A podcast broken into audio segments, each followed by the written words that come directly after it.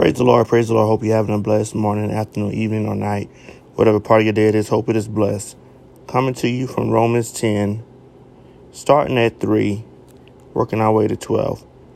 Since they did not know the righteousness of God and sought to establish their own, they did not submit to God's righteousness.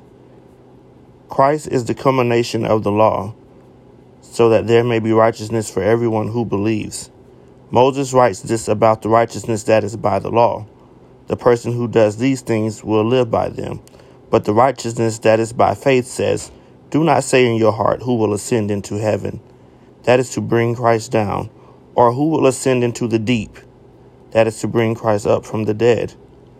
But what does it say? The word is near you, it is in your mouth and in your heart. That is the message concerning faith that we proclaim. If you declare with your mouth Jesus is Lord and believe in your heart that God raised him from the dead, you will be saved. For it is with your heart that you believe and are justified, and it is with your mouth that you profess your faith and are saved. As scripture says, anyone who believes in him will never be put to shame. For there is no difference between Jew and Gentile. The same Lord is Lord of all and richly blesses all who call on him.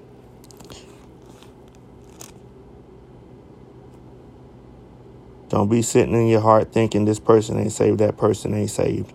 Don't do that. Think in your heart that you were saved. Think in your heart that they are saved. We're to live by faith, not law. Remember that. Our righteousness comes from our faith in, in Jesus Christ and belief in God. Well, if you believe in Jesus, you know that God is in him and he is in God.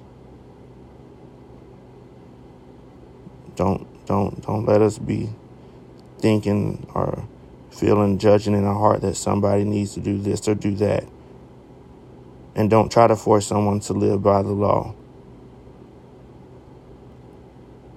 Moses writes this about the righteousness that is by the law.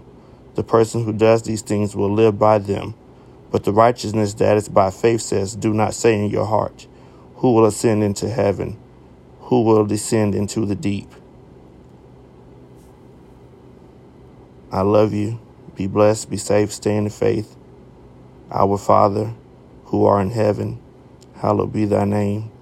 Thy kingdom come, thy will be done, on earth as it is in heaven.